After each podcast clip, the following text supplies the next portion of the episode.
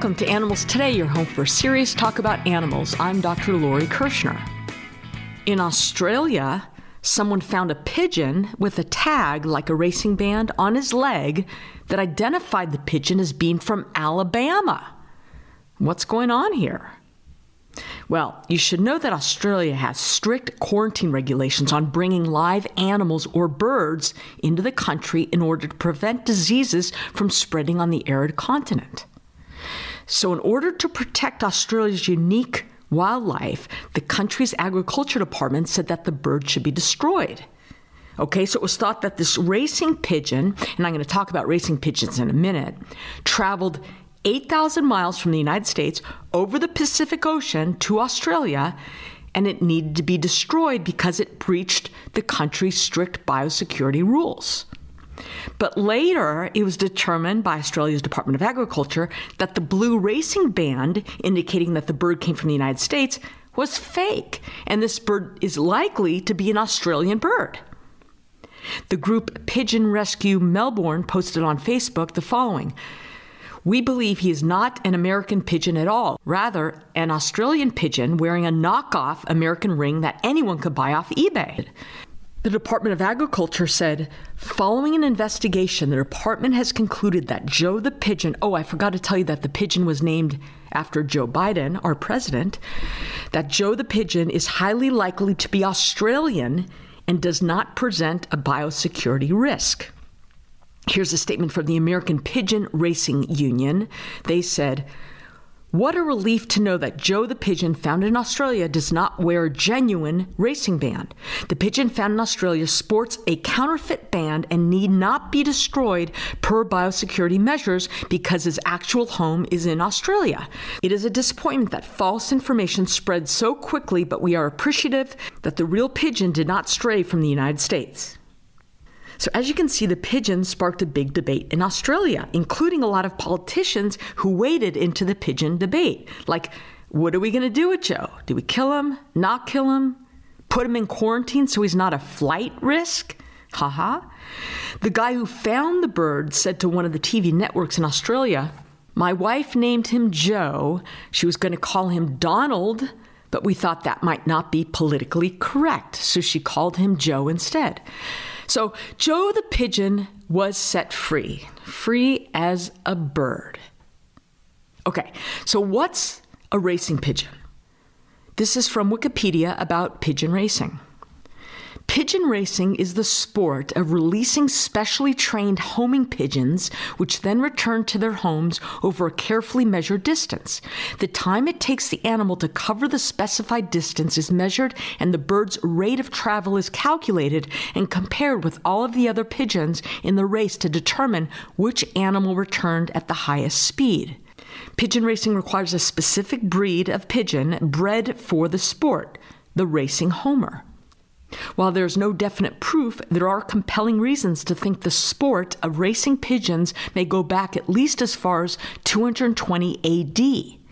The sport achieved a great deal of popularity in Belgium in the mid 19th century. The pigeon fanciers of Belgium were so taken with the hobby that they began to develop pigeons specifically cultivated for fast flight and long endurance called voyagers. From Belgium, the modern version of the sport and the voyagers, which the Flemish fanciers developed, spread to most parts of the world. Once quite popular, the sport has experienced a downturn in participants in some parts of the world in recent years, possibly due to the rising cost of living, aging fanciers, and a severe lack of public interest. Hypersensitivity pneumonitis is also a reason why some people are leaving the sport. Of course, they're not leaving the sport for animal ethical or animal cruelty reasons, which I'm going to talk about in a second. Hypersensitivity pneumonitis, by the way, is a real thing among these bird fanciers. In fact, there's a term called BFL, or bird fancier's lung, which is inflammation, swelling, and scarring of the person's lung tissue, making breathing difficult. And this disease is triggered by exposure to these avian proteins present in the dry dust of the droppings and sometimes in the feathers of the birds. So this can lead to irreversible lung damage. And at that point, there's really no cure or treatment, hence irreversible. So this sport of pigeon racing, well, let me first say that animal activists would argue that this is far from a sport, and it's just another way we abuse and exploit animals. In the races, the trained homing pigeons are driven hundreds of miles away from their coops and then released. The bird that flies home the fastest wins. And there's just so many things wrong with this activity, including many of the racers, the racers are the breeders of these birds, right? Many of them don't know how to properly care for the birds. The racers, the breeders, routinely kill underperforming birds in a practice called culling, just like other animals used in racing or fighting, right? They do the same thing in horse racing and dog racing and dog fighting. They keep breeding the animals and they keep the best ones and they kill the rest. And you can imagine the horrible ways these birds, the underperformers, are killed, including gassing, drowning, decapitation, whatever. It doesn't matter to the racers because to them, this is a sport, and the animals are simply disposable. These birds are raised in captivity. Birds should be wild, just like any and all wild animals should remain wild. Just like the big cats and the primates and the elephants, they don't belong captive in our zoos. Pigeons don't belong captive in cages. And it always boils down to the same theme. This is just another way we exploit animals for human profit and entertainment. And because the birds are raised in captivity, the birds are not prepared or taught to survive in the wild. And they're forced to race in all weather conditions, like really bad weather, when pigeons would not be out and about in the natural, real world. So many pigeons fall prey to predators. They starve or die due to bad weather conditions or from trying to drink salt water because they don't know how to survive in the wild. It's been said that only 40% of pigeons that are raced survive. Anyway, the high physical demand placed on the birds kills hundreds of thousands of these birds. Of course, the racers would say, oh, that's not true. And, you know, we really love the birds and we care for them. You know, just like the puppy mill owners and dog breeders. Oh, we do this because we love dogs.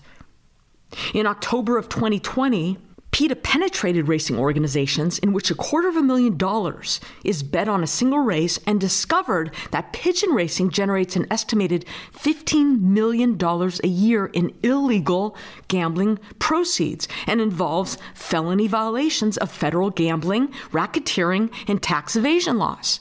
So get this the American Racing Pigeon Union which is like the national umbrella group for these pigeon racing groups. You know, it's like the AKC being the umbrella group, so to speak, for the dog breeders.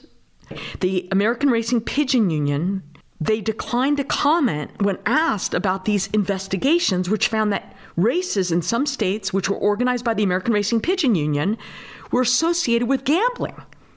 Oh, we're not going to comment about that.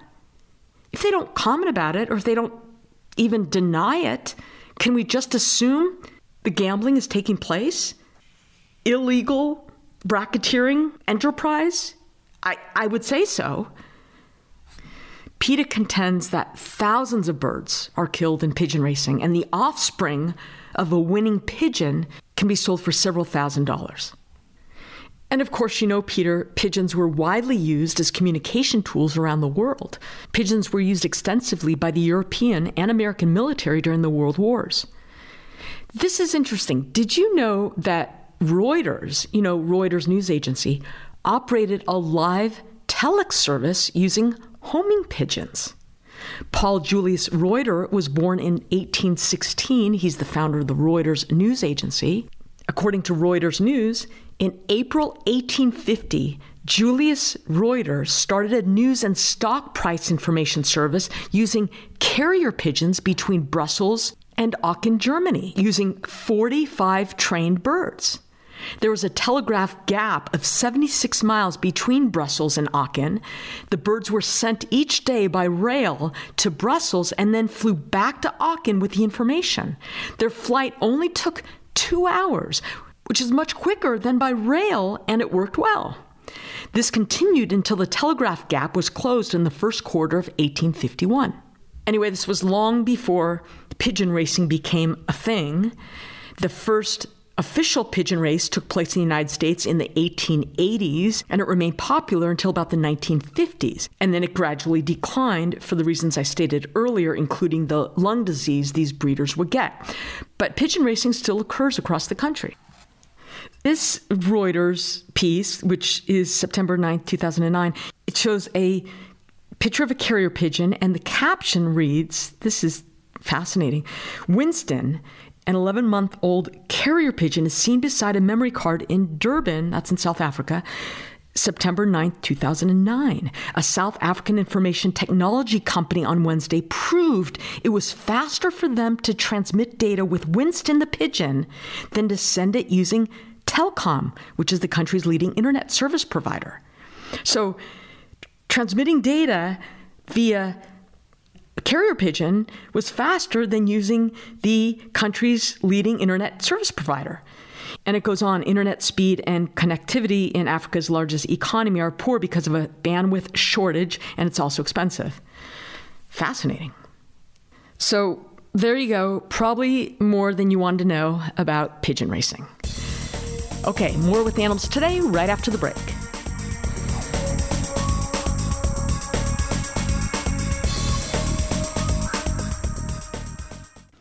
Most people know that chocolate is dangerous for dogs and cats to eat. But did you know that coffee and tea are dangerous for pets too? There are many foods you should not let your pets eat onion, garlic, yeast dough, and even avocado. Grapes and raisins are especially toxic to dogs too. Even certain plants and flowers can be toxic or deadly to pets. Cats should not be allowed to eat lilies, daffodils, tulips, or sago palm. And make sure your dogs don't eat azalea, lilies, or sago either. Another danger area, especially with dogs, is eating medicine meant for people.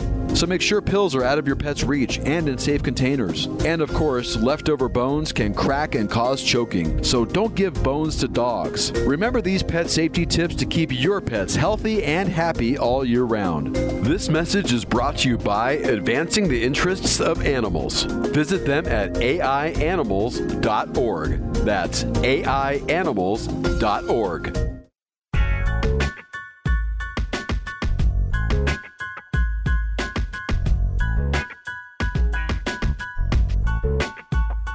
Welcome back. You may or may not know there is or was a Los Angeles Police Department Animal Cruelty Task Force. Bob Ferber, our colleague, he was involved in getting this going and served as an important member of this task force for a long, long time. And he has just published an article, a letter called No Happy New Year for Animals in City Watch LA um, about the attempt to disband this very important task force. Bob, welcome back. Thank you, Peter. Bob, thanks for bringing this to our attention. Uh, why don't you tell us about what's happened right now and then the origins and, of this task force? Okay, well, it was a couple of months ago, shortly after the city council uh, reduced the LAPD budget for, you know, probably in response to a lot of different factors, uh, social forces going on, whatever. Uh, the police chief, Chief Moore, announced abruptly and unilaterally that he was disbanding the Special Animal Cruelty Unit, and uh, it has remained that way, uh, hmm. and has stubbornly refused to reinstate it. And uh, that's it. Uh, this is a unit that was created about 18 years ago, and it was formed by me and a coalition of other people in government and, act- and animal activists and uh, it actually, Peter, was came about when I realized as an animal cruelty prosecutor that dog fighting and cockfighting was actually almost legalized in the sense that nobody was investigating these crimes. I had gotten a call about 18 years ago from an insider saying, I know where a dog fight is going on in South Central LA. My ex-boyfriend's doing it and she knew I was a rescuer as well as an animal cruelty prosecutor. And I said, well, did you report it? She said, yeah. I said, well, what did they say? Well, they said they don't do that. And they said LAPD said call animal control. And animal control said call LAPD. And I said, really? Oh, okay. Well, let me try. And I had a lot of connections, Peter, in LAPD and animal control. And I got the same response. Each agency said the other one does it. And it was astonishing. Mm. In, at that time, uh, nobody was responding to these kinds of brutal crimes, uh, bloody, bloody. I hate to call it a sport, but they call it a blood sport. And it turns out that actually in the manual for the city animal services and the LAPD manual, Peter, they each one said the other agency is responsible for the crime. Yeah. Yeah. So it effectively legalized probably the cruelest, if not one of the most cruelest forms of animal cruelty in the world. Now, why would animal control not be interested in uh, presenting themselves when they get a, a tip like this? What, I mean, which, you would think it would be their job. Animal control officers individually are interested in it. The problem is that they're not equipped for it. Animal control is is is is well equipped to show up at a house when there's a dog in the backyard chained up, a dog without food or water, uh, crimes like that. Uh, even you know a dog, whatever, not getting the proper care, uh, involving usually one individual pet owner. Dog fighting and cockfighting are large criminal operations involving a lot of people they're usually well planned in advance, especially the cockfighting. Uh, many of the people involved are, have weapons, have, have warrants out for their arrest. They have criminal records. Many people don't know this, but animal control officers in LA City and County don't have weapons, and they have limited police powers, but they're not equipped to deal with violent crimes or violent individuals. And so not just in LA, but throughout the country, there's a general consensus that police have to take at least this form of animal cruelty. They have to take responsibility for it. And it has been a slow process. And uh, I'm proud to say that back 18 years ago, uh, I brought this matter to the city council, and in fact, I held up the manuals to the two agencies, and and to the council's shock, I said we have legalized brutal blood sports against animals in Los Angeles. We need police officers, and we need police officers that are doing nothing else, that are not just putting it at the bottom of a list of long crimes, and because police are overwhelmed, they investigating crimes is backlogged uh, on a daily basis. And uh, when I went to the city council asking for one police officer, uh, to my surprise, they said, no, we're going to give you two detectives. And that was the beginning of the LAPD Animal Cruelty Unit. It was the first of its kind in the country. And after that, the city attorney's office, the district attorney's office, and animal services, we all joined together with LAPD and created the very first unit of its kind called the LA Animal Cruelty Task Force, hmm. specially trained prosecutors, animal control officers, and police detectives whose only job was to go after animal cruelty, no matter what other pressures there were in the system to re- deal with this crime, that crime, something else. These these people, and I was one of them.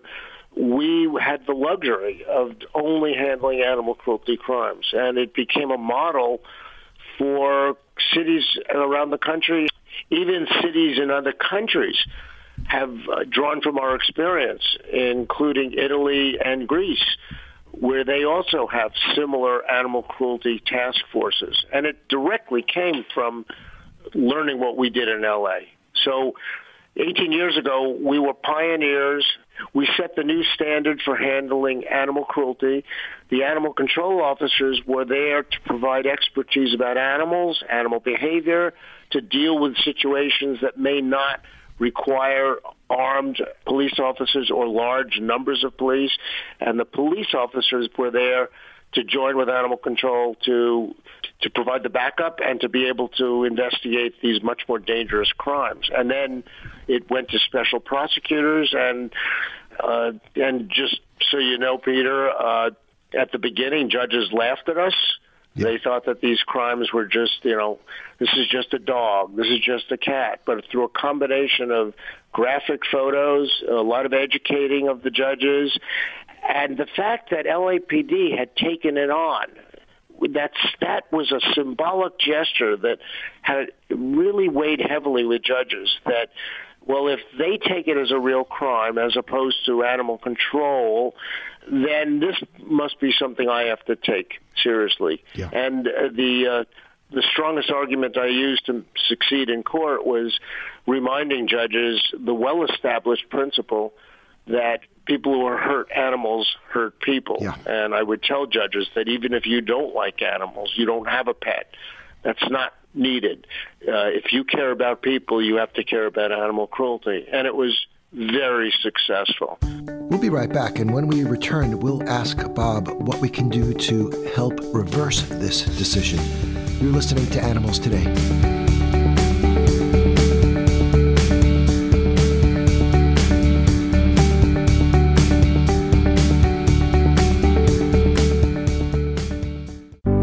Past three decades, International Society for Animal Rights has fought the battle against dog and cat overpopulation.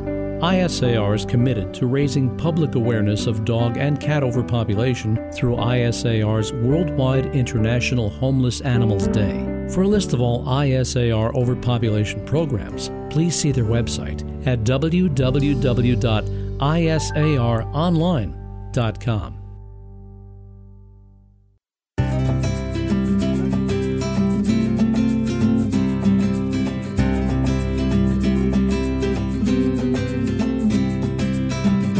Welcome back. Bob Ferber, former Los Angeles animal cruelty prosecutor, is with us, and he is telling us about the shuttering of the Animal Cruelty Task Force in Los Angeles. So now we've got Chief Michael Moore. He's uh, pretty new to the job, and we are in a you know bizarre time of uh, budget cuts and social uh, unrest. And uh, he just comes out and says, uh, "No mas." Just like that, it was a shock to everybody, including city council members. Nobody expected it. The odd thing is that he also disbanded and is in the process of disbanding some other units involving special victims, human victims. And I just got off the phone with one LA City councilman yesterday who said that he and his staff were just blown away by it. They they never expected that. Uh, when I asked him if this was a personal retaliation against the reduced funding of LAPD, uh, he said he didn't know. He said that he thinks it probably plays a part in it, that there's an emotion, the, the chief had a very strong emotional reaction when the city council reduced some of his funding. What he said, the rational reason why he was doing this is that he needed more cops on the street. But Peter, that's kind of ironic and a little dated. As the councilman pointed out to me, that were, there was a big push years ago to get more police on the street. But what's happening now, that's not what's happening now. And as everybody in this country knows, observing this, as you pointed out, social unrest, there's a push to not have so many cops on the street, to have police officers involved in more alternative ways of handling social problems, including Yeah. the mentally ill. And a lot of it is taking the funding away from the police to put it with experts that know how to approach a mentally ill person or a homeless person. And so uh, what the chief is doing is not just undoing a, a special unit that's needed, but his rationale it makes no sense because uh, the council is not asking for more people on the street. They're asking for special attention to special victims.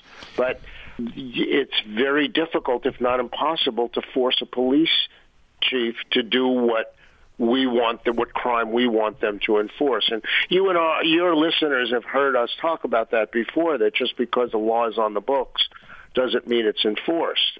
But in this case, we have a crime that isn't, it's not just being sort of put at the bottom of the list, but a felony crime which is essentially legalized now in Los Angeles because of Chief Moore's, uh, you know, total failure to appreciate how important these units are. I might add, Peter, that one of the main purposes of a special unit is to make sure that the victims of that crime get the right treatment and the right attention no matter what financial pressures there are. The purpose of a special unit is to isolate them from from budget cuts, to insulate them from efforts to reduce budgets, to eliminate personnel, because these are victims that are usually not given the attention they need. And that we're talking about the elderly, abused children, and animals, and in many cases, uh, victims that are victimized on the street, homeless, and other types of victims. So these units are designed so that when there are budget cuts, these victims, like animals, still get the attention they need. And it's been a constant effort, a lifelong effort to remind everybody in government that victims like animals uh, need special protection. So for the chief to do this is excuse the expression, but ass backwards, is goes against everything, uh, the momentum that's going on in the rest of the country, and, and defies logic. It, it shows the police chief seems to have a profound misunderstanding of what the purpose of these units is and what the, the people want. I mean, it's hard for me to believe that if you did a poll in LA that people would say, well, you know, we don't need to to enforce animal cruelty laws. I, I'd be really hard pressed to find people that would believe that. So that's where we're at now, and I wrote that that piece to comment on it. Uh, I'll tell you, Peter, that I it, I agonized over that. Having retired in 2013, it's these kind of issues that you know raised my blood pressure, gave me a lot of stress, and there was a point after 33 years that I said, you know, I have to pass the baton on to somebody else. But when I read this a couple of months ago, after losing sleep for weeks about this, I thought, I can't let this go. And when the happen when the new year came, I just it hit me one night that oh my God, people are celebrating that 2020 is over.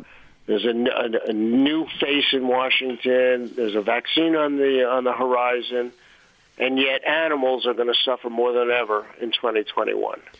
Bob, briefly then, what can listeners do to uh, get a message to the police chief or to uh, voice their displeasure with this decision?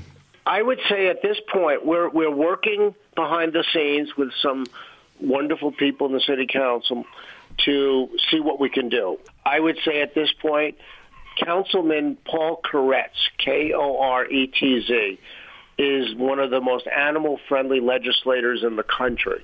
Paul is our go-to person for animal issues. Yep. Uh, what I would suggest at this point is if people want to get involved is to send an email to Councilman Paul Koretz. You can simply go online and find it, LA City Councilman Paul Koretz, and simply let him know that you're aware of his love for animals and you hope that he can do something, that you're outraged by this, and that you demand a restoration of this unit and that you are, you know, that you want to help and that you support the councilman in whatever he can do.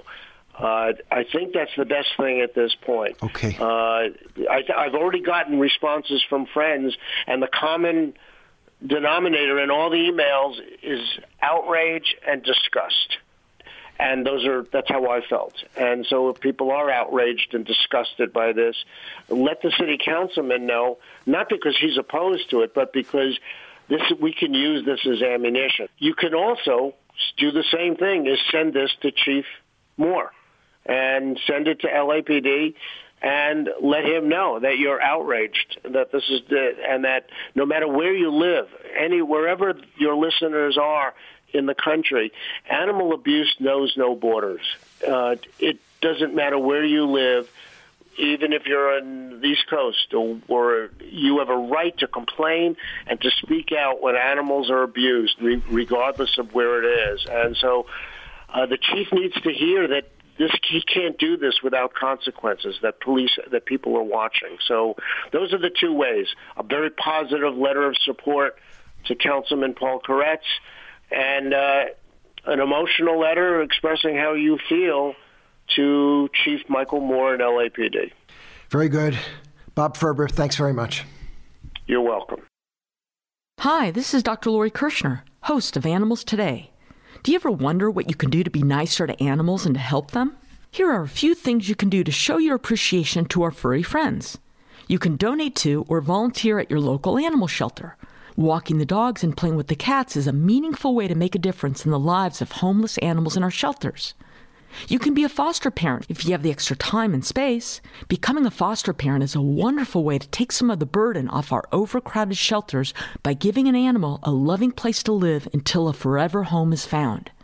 Increase your appreciation for wildlife by providing a welcoming space around your home for butterflies, hummingbirds, and other creatures.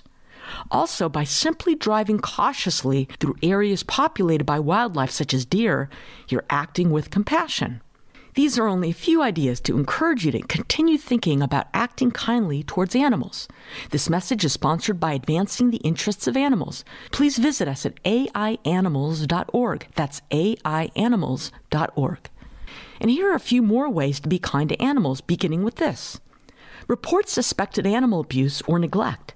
If you see an underfed dog or an animal left in a car on a hot day, report it right away. You can be saving a life. Try a vegetarian or even better, a vegan diet, even just beginning with one day a week. Decreasing and then eliminating your consumption of animals is probably the best way to show your appreciation for them and for the environment, too. Don't buy cosmetics or household products that have been tested on animals. That's easy these days, and there are apps to guide your purchases. And finally, don't wear clothing made from animals. Say no to fur and leather, and then you can give up wool and silk as well. It's easier than you might imagine. This message is sponsored by Advancing the Interests of Animals. Visit us at aianimals.org. That's aianimals.org. The pandemic has changed the way we spend our time and money, and this has undoubtedly trickled down to our pets. But what does the data actually say?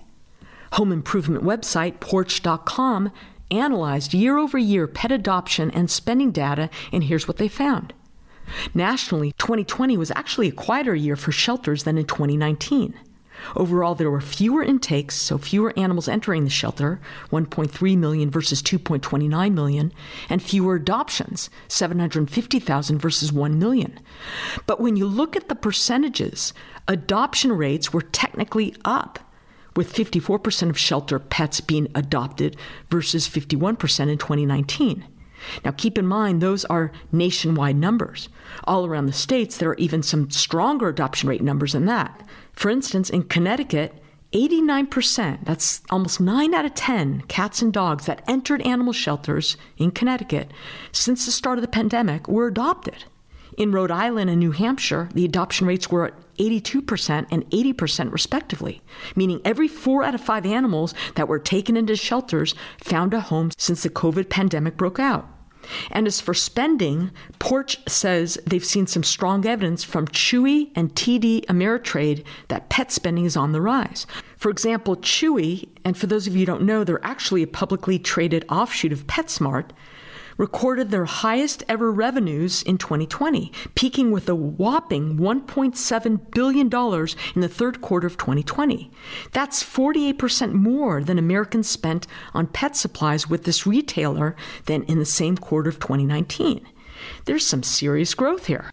And as per the TD Ameritrade data, dog owners outspent cat owners in every category.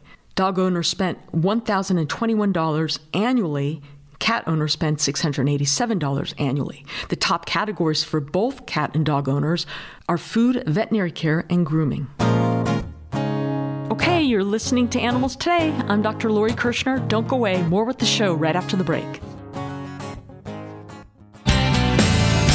Animals Today fun facts for today are about prairie dogs. Despite their name, prairie dogs are not dogs, but members of the rodent family, like squirrels. They grow to be between 12 and 17 inches in length, and they weigh between 2 and 4 pounds. Prairie dogs are very social rodents that live in huge underground burrows called towns, where they can be tens of thousands of prairie dogs, and their tunnels can travel for miles in every direction. Prairie dogs are very affectionate towards each other and will spend a lot of time grooming each other. They will also touch noses when they approach each other like a little kid kiss. And these are your Animals Today fun facts for the day.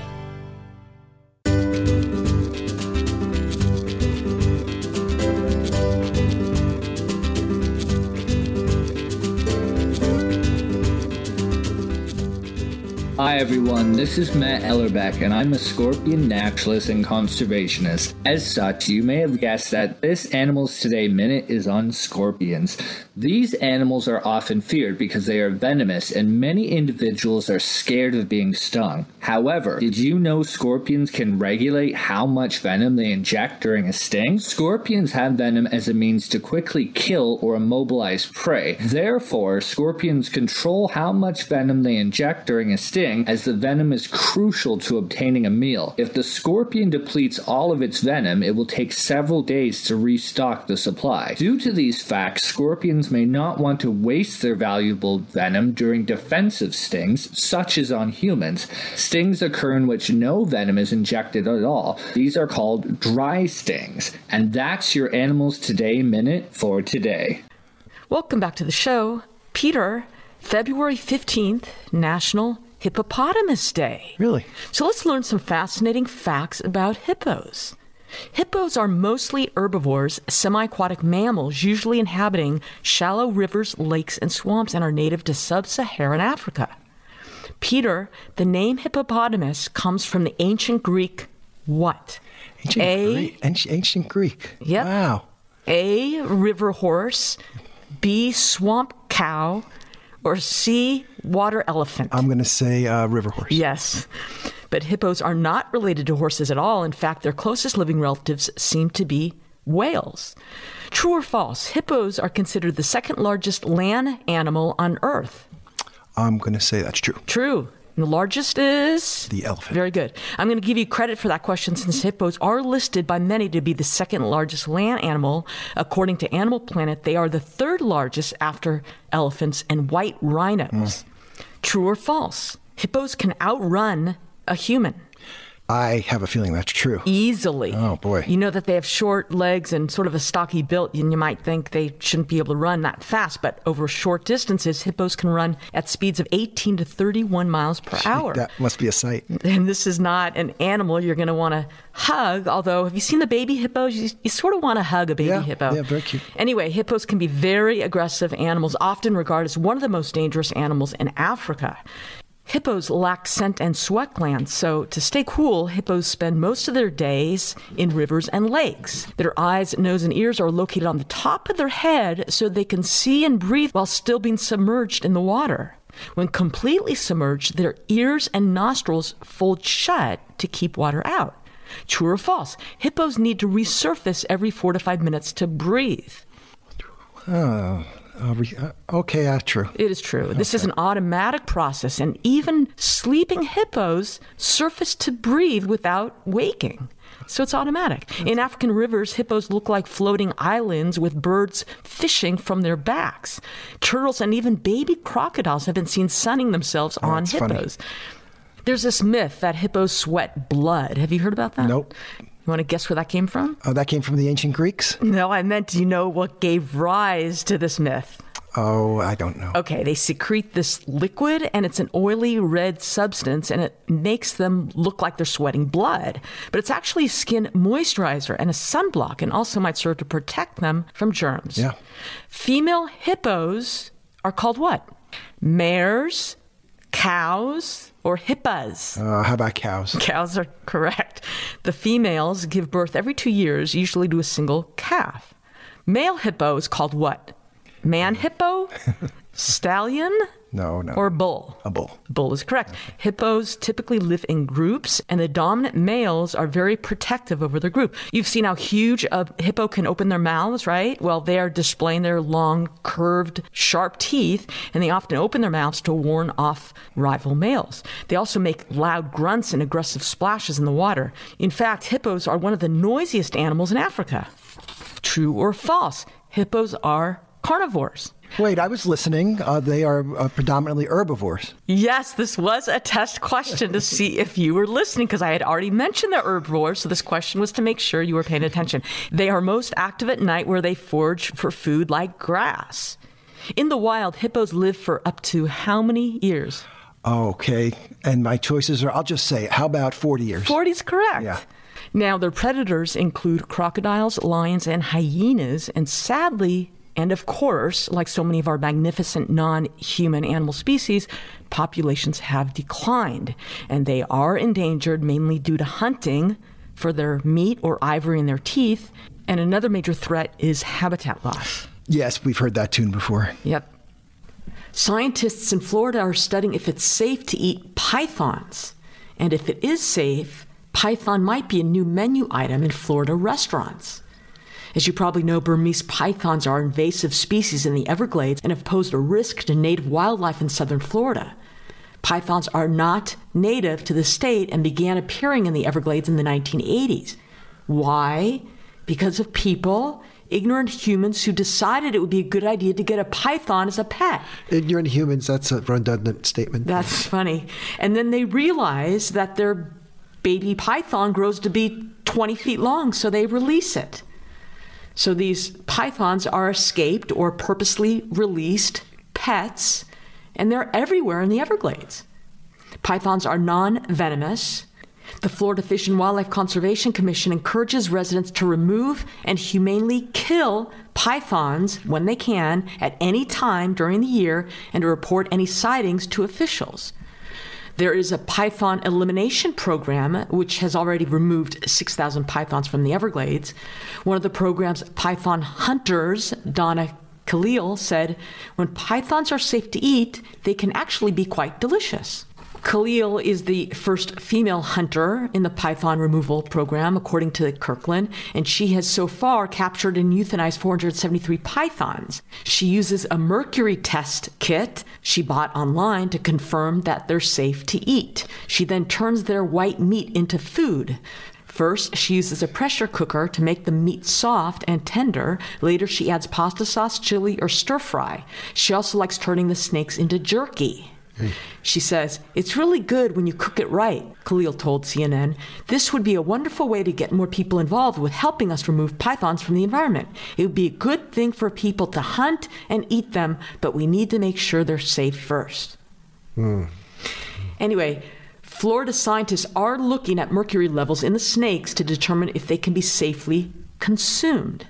The Florida Fish and Wildlife Conservation Commission says if they can determine pythons are safe to eat, it would help control their population.